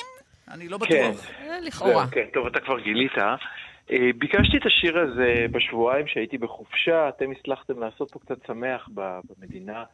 הרבה דברים התרחשו, בעולם. ואחד המשמעותיים בהם היה, אני חושב, אה, אותה אה, מגמה שהתחילה בארצות הברית והגיעה לישראל, שבהם נשים באות ובאומץ חושפות מקרים של הטרדות ותקיפות מינית שהם עברו בעברם על ידי אנשים חזקים וחשובים ומפורסמים, ופתחו אה, ארונות שבהם יחזקו דברים הרבה זמן סגורים. ולכן רציתי לדבר על השיר. השיר אינו שיר תמים, השיר הוא שיר לגמרי על תקיפות והטרדות מיניות, ותכף נדבר על זה. אה, אני מוכרח להגיד שלפני שאני אומר את המשפט הזה, זה דבר שוודא היטב, גם בשיחות איתה. אה, אמי, שהיא פרופסור שרה בן דוד, ששוחחתי איתה כהכנה לתוכנית, שהיא ויקטימולוגית קלינית ומחלוצות החוקרות בישראל שהתעסקו גם במחקר וגם בטיפול בנפגעות תקיפה מינית, באה ושוחחה עם בתה שלו משם הרללי ווידאה איתה באמת שהכוונת השיר לא הייתה שיר זאת- תמים. זאת אומרת, לא מדובר בפרשנות אה, יצירתית שלך, אה, זו לא, לא. הכוונת המשוררת במקור, כך כן, אני במקור. חושבת שאפילו היא אמרה את זה. כן? זה- כן, כן, היא מעניין. אמרה את זה ברעיון. כי בבית ספר. כשלמדנו את, ה, את השיר או את מילות השיר, לא, לא דיברו על שום דבר כזה. ואולי ברור, זו הייתה ברור, הזדמנות בס- דווקא לדבר על הזדמנות הנושא. לחנך אותנו לא לקטוף פרחים. כשאנחנו היינו קטנים, אז היו קוטפים ככה. פרחים, זה ורק נכון אז מאוד. התחילו לא לקטוף פרחי אה, בר. אז נכון שהשיר היה מחובר באמת ל, ל, בדיוק להגן דווקא על פרחים, באופן נכון, ו- מוזר. ו- ולא הבנו את הסוף שלו. מעניין. בוא- אוקיי, אז בוא בבקשה. נדבר, בוא נדבר על השיר. אה, אז השיר נכתב קודם כל בשנות ה-70. שנות ה-70 אנחנו מזכירים, אנחנו אחרי מלחמת ששת הימים, אה, אנחנו באיזושהי אופוריה אה, אחרי הניצחון. להזכיר, גם דיברנו על זה בתוכניות קודמות, לפני ששת הימים הייתה תחושה שהמדינה עומדת לפני כיליון, ולפתע במקום להיות בכיליון בשישה ימים ניצחנו את כל הצבאות מסביב, והייתה איזה שיכרון כוח ואיזושהי הילה סביב כל אנשי הצבא באותה תקופה. אותה הילה היא אותה הילה שאולי מדברים עליה היום סביב אותם אנשי הטלוויזיה שיש להם כוח אינסופי, שמאפשר להם אה, לעשות איתו ניצול די מחפיר ומחליא.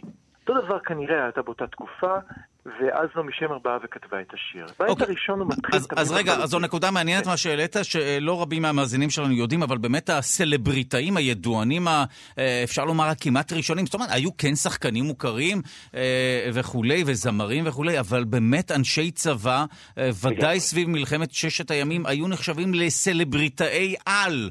הם. היו, כותבים עליהם במדורי רכילות, היו מזמינים אותם לאירועים, הם באמת היו נחשבים.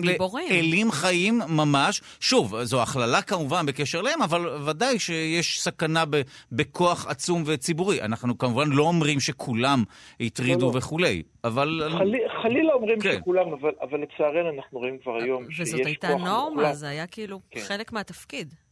אז בוא, בוא, בוא, אוקיי. בוא, בוא נחזור לעניינים. אז הבית הראשון הוא בית שמתחיל נורא נורא עדין. כבר פורחים נרקיסים בשמורות הטבע, מרבדים נפרסים, מרבדים זה שטיחים, הכוונה היא שטיחים של ירוק ואדום בשפלת החוף, כלנית וחרקום, אלף גון וצבע.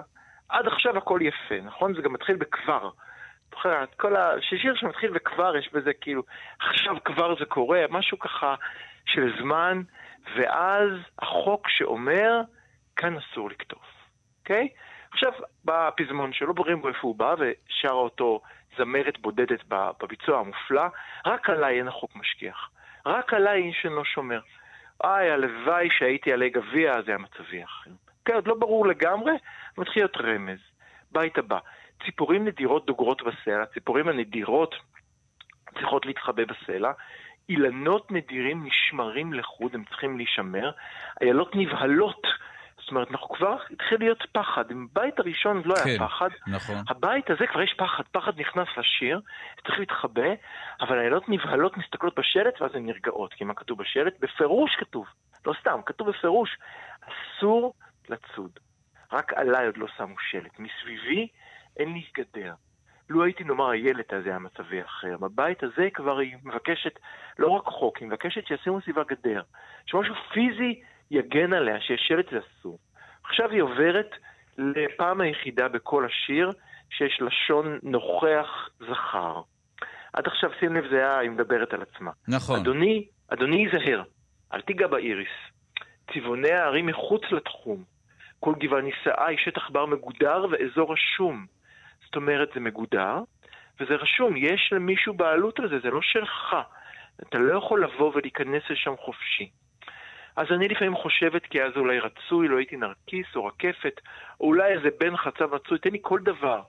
כי תסתכלו מה קרה, הסתכלו, סליחה, תסתכלו מה פתאום לא משמר, עברית. הסתכלו מה קרה לי בדרך. תראו מה קרה. כל אחד עובר, חוטף, כותף, קולע על עוזר. עכשיו תחשוב איזה משמעות מפחידה יש לזה. מה היא אומרת בעצם? כל אחד בא, חוטף, צד, תראה איזה מילים יש כאן, ומה אני? לאף אחד לא מגן. באמת באותה תקופה לא היה שום דחיקה, שום חוק שקשור לתקיפה מינית או להטרדה מינית. בואו נדבר אחד. רק אה, למען הדיוק כן. המשפטי, החוק למניעת הטרדה מינית אה, נחקק בשנת 98 כן היו מעשים מגונים, תקיפה מינית, אונס וכולי, אלה סעיפים שהיו חלק מחוק העונשין, אה, שהוא, חוק העונשין שנת 77, שגם אה, כן. הרבה, זאת אומרת, הרבה לפני זה עדיין היה קודקס של חוקים פליליים וכולי, אבל זה נכון ש... אה, אני חושב ש... ההגדרות מאוד השתנו. כן, ההגדרות לא, לא. השתנו. ובעיקר הטרדה מינית, זה מושג שלא היה. בואו נדבר על זה בצורה ישירה. Okay. אוקיי. היה חוק בנוגע לתקיפה, כן. לא לתקיפה מינית. עכשיו לא לניצול יחסי מרות? אם, זה, הבחורה, לא אם, אם בחור נוגע בבחורה, בוא נגיד בעבר האינטימי, זה לא תקיפה, אין, אין חוק מפורש שאומר שזה אסור, מה זה אומר? עכשיו, מה עושים בצבא? בצבא באותה תקופה, אם היה קורה כזה דבר, מה היית אומר? אולי התנהגות שאינה הולמת קצין?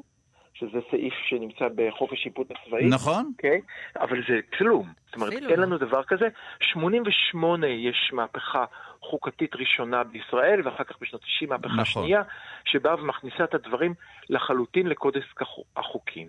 עכשיו אני, אני רוצה רגע לדבר קצת על הטרדות מיניות, ובסוף אנחנו נחבר את זה לשיר הבא שהסכמתם. קודם כל, נגעתם פה בשתי נקודות שונות. אחת, השיר הזה עצמו הוא שיר מאוד ציני, מאוד אירוני, אומרת, כבר הייתי מעדיפה להיות פרח. נכון. על פרח אתם מרחמים, על איילת אתם מרחמים ולא על בני אדם, זה לגמרי אה, אמירה כאן צינית. אבל אתה דיברת על למה הקורבנות לא מגיבות. הקורבנות לא מגיבות מאותה סיבה שגם לי וגם לך, גם אם אנחנו גברים ולא נשים. כשקורה משהו כזה, התגובה הראשונה, כשמישהו יושב לידך באוטובוס ומתחכך בך, התגובה הראשונה היא לקפוא. להגיד, לא יכול להיות שזה קרה לי. אני מדבר איתך לא עכשיו על מישהו שהוא מעליך ויפגע לך בקידום ואתה רוצה להיות נחמד אליו ואולי אתה מעריץ אותו ואולי אתה מכבד אותו סתם ישבת באוטובוס ומישהו ישב לידך צמוד מדי ואולי נגע בך. קודם כל זה שוק. שוק, לא יאומן שזה קרה. זה קורה בסרטים, כן. זה קורה לי עכשיו? הדבר השני הוא להגיד, טוב, זה לא יכול להיות שזה קרה באמת. אחר כך אתה אומר, מה, אני אגיד משהו? אולי הבן אדם שיושב לידי לא התכוון באמת, ואז אני בא ומייצר סיפור, ואגיד, לא, סתם התמתחתי, מה את אומרת? תודה. אוקיי. ואחר כך המחשבה השלישית שבאה לצערי, לכולם היא, אולי אני עשיתי משהו? אולי בזה ש... זאת אומרת, הקורבן מאשים את עצמו. תמיד. באחריות למעשה עצמו. תמיד, תמיד. מעניין. אולי ישבתי בצורה לא טובה, אולי בישיבה שלי גרמתי, ואז אני לא... ו, ו, הייתי צריכה אתה... לעשות משהו אחר. זאת אומרת, רגע, אתה עונה עכשיו לאלפי אנשים שבאמת אה, שואלים את עצמם, מדוע התלונות האלה צפות ועולות שנים אחרי? מסתבר שיש מנגנונים פסיכולוגיים שמונעים מאותן נשים אה, באמת להתלונן על זה, או לפעול מיד. ונתתי עכשיו דוגמה למצב הכי הכי קל. נכון. לא למצב של, של אותם מקרים שאני לא נכון, לא אחזור כן. עליהם אני אפילו לא נעים לחזור להם ברדיו על מה שקרה שם, אלא, אלא על מקרה של לשבת באוטובוס ומישהו יושב לידך בצורה לא נעימה. עכשיו, אם זה חבר, אם זה חברה, אם יושבת לידך חברה והיא קצת לא נוחה עלייך, את אומרת לה, אחותי תזוזי קצת, זה לא נוח לי. נכון? אין בעיה. אבל אם זה מישהו זר, כל המנגנון הזה עובד. ותראה, לכן אני רואה איך אנשים מתקשים להגיב באותו רגע. עכשיו, מדוע זה לוקח זמן? זה לוקח זמן כי לוקח זמן בכלל, קודם כל צריך להגיע לתקופה שבה זה לגיטימי לדבר על זה. כן. הייתה תקופה שזה היה כאילו קורה לכולם וזה חלק מהחיים. יש דברים כאלה שקורים, הם נוראים, הם לא נעימים. אבל זה מה יש, פתאום אומרים, רגע, רגע, אבל זה היה לא בסדר. זאת אומרת, הקורבן התבייש במעשה של המקרבן. לגמרי. לגמרי, מדהים. לגמרי, לגמרי, לגמרי. כן, מדהים לצערי, שבאמת במשך זה... שנים זה היה נחשב, אלה יחסי הכוחות. זהו, אני יכול לתקוף, היא מותקפת, זהו, זה העולם. וזה עדיין, וזה עדיין קורה. אני חושב שעדיין יש את ה... וואו. הלגיטימציה לצאת החוצה, למרות שכאילו יש תחושה שזה קורה כל הזמן, אם יוצאים מהבועה הנוחה, יותר ליברלית במקומות מסוימים בארץ, רואים שזה קורה, וגם בתוך הבועה הליברלית עכשיו אנחנו רואים שזה נחשף בתקשורת בכל מקום. אני רוצה להגיד עוד משהו שמאוד מאוד חשוב לי לומר, כן. על הטרדה ותקיפה מינית. בעצם תראה, בוא ניקח נשיקה, בוא ניקח את הדוגמה הכי הכי נמוכה, בסדר? לא מגע בוטה, נשיקה. נשיקה זה משהו, ואני שוב מצטט את אה, פרופסור שר בן דוד, שהיא אימא שלי, היא אומרת נשיקה זה דבר דו-פרצופי. וקח את זה בכל המשמעויות. יש שניים, שני פרצופים, שני הפרצופים צריכים להיות שם, יש כאן אינטימיות, יש כאן חדירה, וזה סך הכל נשיקה. ותחשוב על עצמך, על מתי אתה מוכן, כל אחד מאיתנו, גם הגברים, מתי אתה מוכן לנשק מישהי, מתי לא לנשק מישהי. יש כאן משהו שהוא, גם המגע המאוד קטן הזה, יש משהו מאוד אינטימי. אם תסתכל על כל המקרים של הטרדות מיניות והתקיפות מיניות שנחשפו עכשיו, אנחנו רואים שבהם הדבר המרכזי שקרה הוא שאין דו-פרצופיות במובן הזה. יש רק פרצוף אחד, הפרצוף של המקרבן, ומולו מה שנמצא זה חפץ. החפצה מוחלטת. זה לא באמת בן אדם שנמצא מולך שיש לו איזשהו עומק. זה דמות קרטון, כן. שבה אתה יכול לעשות את מה שאתה כרגע צריך. אתה מתייחס לבן אדם כאל חפץ. אובייקטיביזציה, להפוך את האיש לאובייקט אה, לא אנושי. ממש. בדיוק. כן, גם בעצם במסגרת את- הקמפיין הזאת נחשפים גם הרבה גברים שהוטרדו מינית, גם על ידי גברים וגם על ידי נשים. בהחלט, ותכף אני, אני אגיד כמה מילים על גברים שמוטרדים מינית, שזה בעיה אחרת, זה בעיה, זה בעיה קצת אחרת. אה, יות- לא, לא יודע, יותר חמורה, פחות חמורה, בעיה אחרת. אני רוצה רק לחזור לכאן. כשאנחנו מדברים על החפצה, ואני רוצה רגע להתמקד בזה, כל אישה או גבר שעבר עברה הטרדה מינית, באותו רגע הפכו אותה למספר. בואו נחשוב רגע על הקונוטציות שלנו כיהודים, על מה זה אומר להפוך אותך לכלום, לשום דבר, לפיסת בשר שהיא ממוספרת. זאת ההרגשה. וגם אם זה אירוע של חצי שעה, הטראומה שנישאת עם זה היא משהו משמעותי, שמשפיע אחר כך על היכולת להתחיל מערכות יחסים חדשות, להגיע עוד פעם לרגע האינטימי הזה שהוא כל כך יפה ונפלא, אפשר ממנה ליצור חיים, כן, של מין, פתאום תמיד מלווה עליו אותה, אותה, אותה הרגשה, אותו חשד שעכשיו ידבק לכל בן זוג עתידי. ב-DSM, שזה התנ"ך של פסיכולוגיה הקלינית, שבה מגדיר כל דבר מהו, מה זה סכיזופרניה, מהי PTSD, הפרעת דחק פוסט-טראומטית, רק באחרון, בגרסה האחרונה, החמישית, עשו שינוי נורא משמעותי. במקום ש-PTSD יהיה אך ורק קשור לחוויה שלך של מצב קרוב למוות, של פחד ממוות, פחד אמיתי או פחד מדומיין, אבל פחד שלך שאתה הולך למות, נניח היית במלחמה, היית בפיגוע, אוקיי? הוסיפו שם התקפה מינית. זאת אומרת, היום יש הכרה של המערכת הפסיכולוגית שלהיות מותקפת מינית כן. באותו רגע, דומה הטראומה שהיא עושה לנפש, היא דומה למצב שבו אתה מפחד שבאותו רגע הולכים להרוג אותך. גם אם באקט עצמו לא היה סכין, לא איום ברצח, לא היה כלום, היה רק בן אדם אחד שמעליך בכוח, שבא ובאותו רגע, כמו המקרה, אתה יודע, עם החדר והחלוק וכל מה שהיה שם. זאת אומרת, המשמעות... אוקיי. חכה. לא, לא, זה, זה מסקרן, כי באמת אה, נעמי שמר השאירה לנו פה אה, איזושהי צוואה בתחום שבאמת אה, לא היה בזמנו סקסי לדבר עליו. הטילה פצצה ממש. שלו, שרק עכשיו מתפוצצת. פצצה שקטה, נכון, מין מוקש כזה, והנה החברה כולה עלתה עליו, ודברי טעם היו בפיה. לחלוטין, ואני גם, אני, אני חושב שזה ממש צעד אמיץ ופמיניסטי ויוצא וחורץ, וגם עם הוואלסי, המוזיקה הנעימה הזאת, ולתת את זה לשיר ללהקה צבאית, יש בזה... יש וואו, בזה חתרנות אמיתית. כן. טוב, אז קודם כל אנחנו שמחים שגם הנושא הזה עלה כאן, ואולי גם, אה, אנחנו משערים שאין אדם בישראל שלא נחשף ל- לעדויות ל- לאח- שנשמעות ונקראות לאחרונה וכולי. אבל באמת, שוב, צריך, אנחנו אה, שמחים לדבר דווקא עם אה, דוקטור בז בן דוד, שהוא פסיכולוג קוגניטיבי, ושמסביר לנו גם מה קורה פסיכולוגית לקורבנות, ומדוע באמת קשה מאוד אה, להגיב אולי במקום ולהתלונן, כי יש לנו מנגנונים פסיכולוגיים שלא מאפשרים את זה, שגורמים לנו אה, אולי בא- באופן לא רציונלי להאשים את עצמנו. ו- והתחושה הפוסט-טראומטית הזאת שהיא פוסט-טראומה, שהיא כמעט אה, פחד ממוות או שקולה כן. לפחד ממוות, אה, עשויה בין היתר להסביר את השיהוי בתלונות. אני, אני רוצה להוסיף רק עוד כמה דברים בסוף, ממש קטנים. אחד, בבקשה. דיברתם על גברים, גברים מוטרדים, הבעיה של גברים מוטרדים, קודם כל שזה נושא שהוא אה, אה, קשה מאוד לדבר על זה, ואז גבר שמוטרד, אם זה מוטרד מינית או מותקף, ולא משנה אם זה על ידי גבר או על ידי אישה, נמצא בסיטואציה שבה אין אפילו שם לדבר הזה, גבר גם אמור להיות חזק, פתאום הוא חלש, מה פתאום? בהצלחה אם לפנות למשטרה, בהצלחה אם לספר לחברים. גבר גם אמור כאן- לרצות את זה, זה כאילו... בדיוק. אנחנו תמיד אמורים לרצות את זה, אנחנו תמיד צריכים לרצות, כן, זה נכון, נכון. תמיד צריכים להיות מוכנים, אנו אנו החברה הפלמ"ח, מצפה תבואו. שגבר הוא יהיה מכונה אוטומטית באמת. כן. ו- כן. ו- ויש כאן, ויש כאן עניין מאוד לא פשוט, גם יש עניין של הכרה בזה גם בתוך מעגלי המחקר, כי יש איזשהו שיפט פתאום להבין שהתקפה מינית אינה אך ורק עניינים של חזק מול חלש.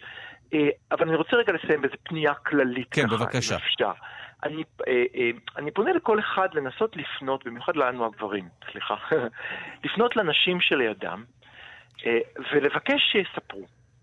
ועכשיו מה הבעיה? כשמספרים על כך, מה קורה? בדרך כלל תגובה אוטומטית שלנו היא להגיד כן, גם לי קרה זה וזה וזה, ואז איכשהו מקטינים את הדבר שהיה. כן, גם לי פעם מישהו צעק עליי, היה, היה אשכנזי בצבא ואני הרגשתי גם ככה. לא, זה לא אותו דבר. כמו הטרדה מינית, כמו התקפה מינית. יש לנו נטייה שכשמישהו מספר את זה, לנסות לנרמל ולהגיד זה לא נורא, זה קרה לעוד מישהו, לא. לא לעשות את זה. לשבת ליד האדם שנמצא לידך, האישה שנמצאת לידך, ולבקש ממנה לספר, וקודם כל תהיו בשוק, כי תשמעו שאין אישה שלא תספר על מקרה שפה אמרו לה ככה, שם נגעו בה ככה, שם חיבקו אותה ככה, ולהבין איפה אנחנו חיים. באותה שיחה לתת לבן אדם לדבר. לתת לאישה שלידך לדבר ולתת לה להיות המקור, בלי לשפוט. בלי להיכנס, בלי להתערב, לתת לזה מקום, לתת לשיחה הזאת מקום בתוכנו. כי אם ניתן לשיחה הזאת מקום, אז אנחנו עושים את הצעדים הראשונים להתמודד. ובשיר הבא שנשמע עכשיו, אומר מאוד יפה אה, הזמר שגם כתב את המילים, אה, אני פעם הייתי מניאק ואמרתי כאלה וכאלה, והיום אני מבין שאני לא יכול להמשיך ככה. אני מבין. שטעיתי, מבין שצריך להתנהג אחרת, ואין אלימות שאין לה מחיר, הוא אומר במשפט. מעניין. אז רגע, אתה מדבר על, על איזה שיר? כי אנחנו נשמע אותו מיד. אנחנו נשמע מיד את השיר אה, אף אחד, או אין לי אף אחד. כן, אין לי אף אחד נחש, של הדג נחש. עם מזי כהן, שיר מקסים שמתחיל ב... ב שכל כולו שומעים שהעבריין מתייחס אל הקורבן כאל חפץ. אוקיי, טוב, זה היה אה, מרתק. אה, תודה רבה לדוקטור בועז אה, בן דוד, פסיכולוג קוגניטיבי ומרצה בכיר בבית הספר לפסיכולוגיה במרכז הבינתחומי וגם מנהל מכון תבונה לחקר פוטנציאל המוח הבוגר. תודה רבה לך על השיחה הזו. נשמע את השיר. תודה. תודה לכם. לגברת לוי שוב היה מזל, מסכן אלי בעלה, כל יום חוזר אומלל, הילד שוב קיבל שלילי, ופרצו להם לאוטו. והשכנים החמסין הגיסים עוד רגע ישגעו אותו, ואשתו לידו. היא מנג'סת? בלי לחשוב הרבה, הפוכה לתוך הלסת, נראה אותך, תעיזי לייבב. עכשיו אני מביא סכין, שם לך אותו בלב. קשה לו, ורע לו, וזה בא גלים גלים. חוץ מזה ממילא יש לך חרא של חיים. כל השכונה שומעת, כל השכונה יודעת, אבל במקום לדבר, מתחפשים כולם לדלעת.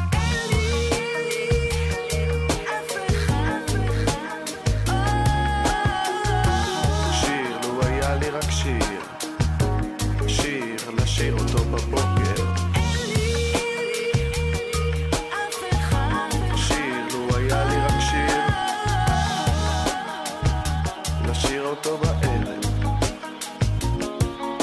מנשה המגניב היה מת לזיין, כבר נשבר לו הזין תרתי משמע מלשבת ולאונן, אז הוא יוצא עם חברים לעיר. יש ים של כוסיות, המגוון נדיר, מציק למצרית ששמע שהיא נותנת, כשאת אומרת לא, למה את מתכוונת? הבירה בראש ומנשה מרוצה, אופס שולח יד ימין אל עבר החזה. בטח שהיא בשוק, אבל מה היא תלך למשטרה? שלוש מילים יגידו לה שם חה חה חה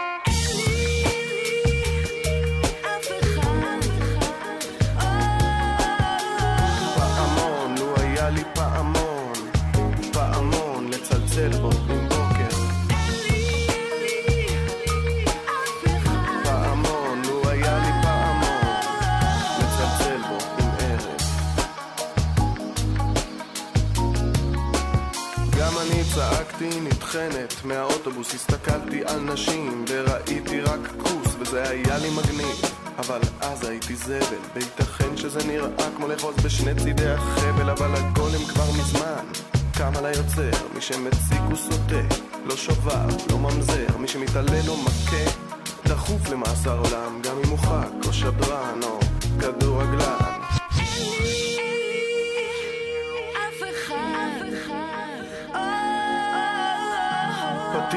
היה לי פטיש, פטיש להלום בו עם ערב.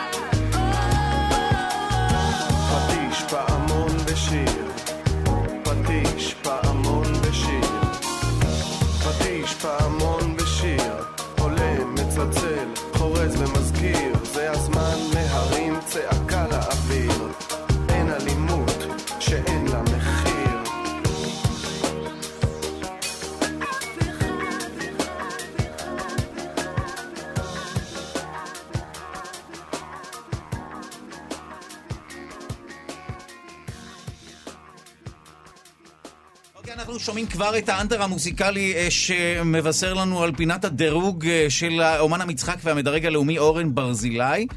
את שומעת? את ודאי מזהה, כי זו הפעם הראשונה שכמובן אנחנו מתחילים את הפינה עם השיר הזה, אבל מתחשק לנו. שלום לך, אורן! שלום, רגע, מה האנדר השנייה? לא...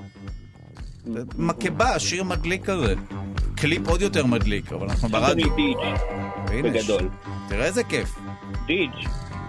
לא, מה, זה לא דיג', היא סתם אה? צועקת שם, זה לא דיג'. אוקיי. אה, מה הולך? הנה, באמת שיר מגניב. אה, בסדר גמור, מה אנחנו נדרג היום? מילים. זהו, הזמן קצר, זה דירוג שאני יודע שהוא קרוב ללבך. היום אנחנו נדרג את המילים הכי גרועות בשפה העברית. שזה, אני יודע שזה נושא שמאוד מעניין אותך, ואני אני מודה שגם לי היה מאוד מאוד קשה, כי באמת יש מילים נפלאות ואיומות שלא נכנסו לרשימה.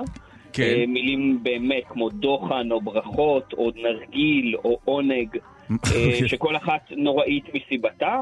אה, אבל אנחנו נתחיל, אה, אה, הדירוג הולך בעצם, כל המילים איומות, אני אתחיל מהפחות גרוע ליותר גרוע, נעלה בסדר עולה. אוקיי, מהפחות אוקיי. גרוע. כן, בוא נתחיל מעפרון, אתה יודע מה זה? עפרון?